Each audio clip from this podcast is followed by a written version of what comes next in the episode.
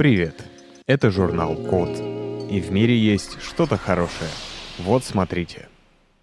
Сделали оптический микрофон, который захватывает отдельные звуки.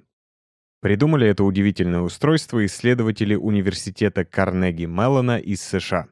И, кажется, в скором будущем оно сможет значительно упростить жизнь звукорежиссеров.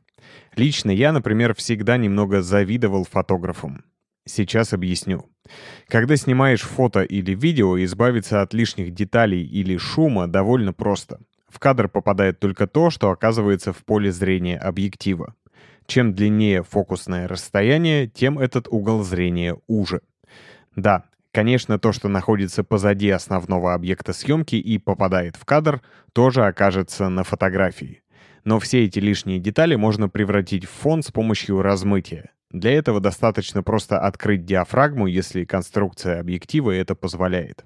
А вот со звуком все не совсем так просто. Да, иногда, чтобы объяснить, какие бывают типы направленности микрофонов, полезно сравнивать их с разными объективами. Например, есть все направленные микрофоны, которые снимают звук со всех сторон одинаково хорошо, как, например, у вас в смартфоне. Это такой Fish Eye. Есть кардиоидные микрофоны. Они работают примерно как среднефокусная оптика. И есть супернаправленные микрофоны. Их еще называют пушками.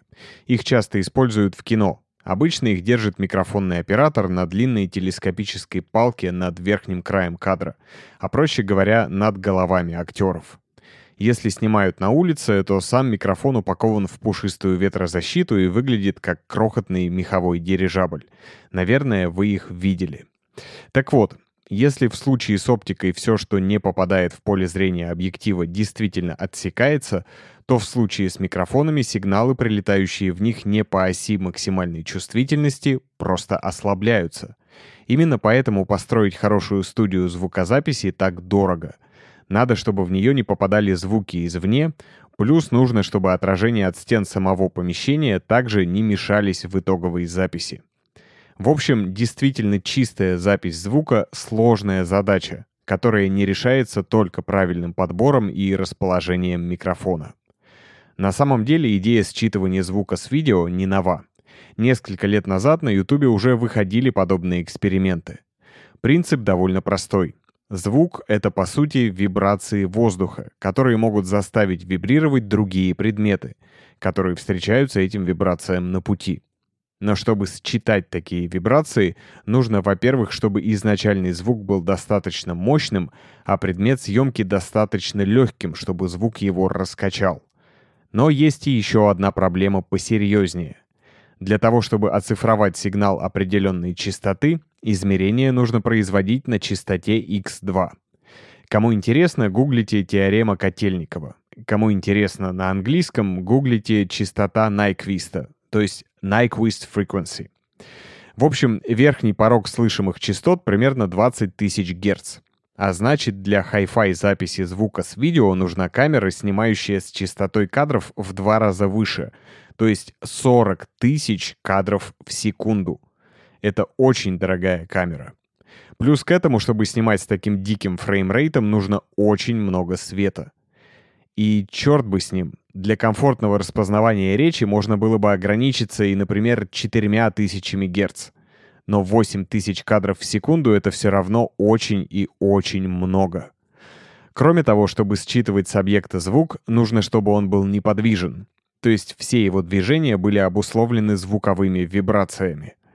То есть предыдущие эксперименты были не более чем интересными лабораторными развлечениями. Но американцы нашли интересное решение всех этих проблем. Они используют две камеры — 60 и 130 кадров в секунду. Первая камера на самом деле снимает с фреймрейтом 63 тысячи кадров. Только ответственен за это не физический затвор. Просто каждый кадр делится на множество горизонтальных линий, которые считываются последовательно. А вторая камера нужна для того, чтобы вносить в данные поправку на передвижение объекта. Вместо мощного видеосвета используется лазер, который дает четкий и удобный для считывания интерференционный узор. При этом система может снимать звук сразу с нескольких объектов. В общем, изобретение действительно удивительное. Заходите на наш сайт посмотреть и послушать, насколько хорошо звучит этот новый оптический микрофон. Ну а чтобы понять, насколько это лучше предыдущих попыток снимать звук с видео, переходите по ссылке в описании выпуска. Должен вам сказать, что эти программы мы записываем благодаря поддержке английского от практикума. Это практические курсы английского. Недавно там появился курс специально для айтишников. Если вам нужно Improve English, click the link in the description. Спасибо за внимание. Заходите на сайт The Code Media и подписывайтесь на нас в социальных сетях. С вами был Саша Начито. Скоро услышимся.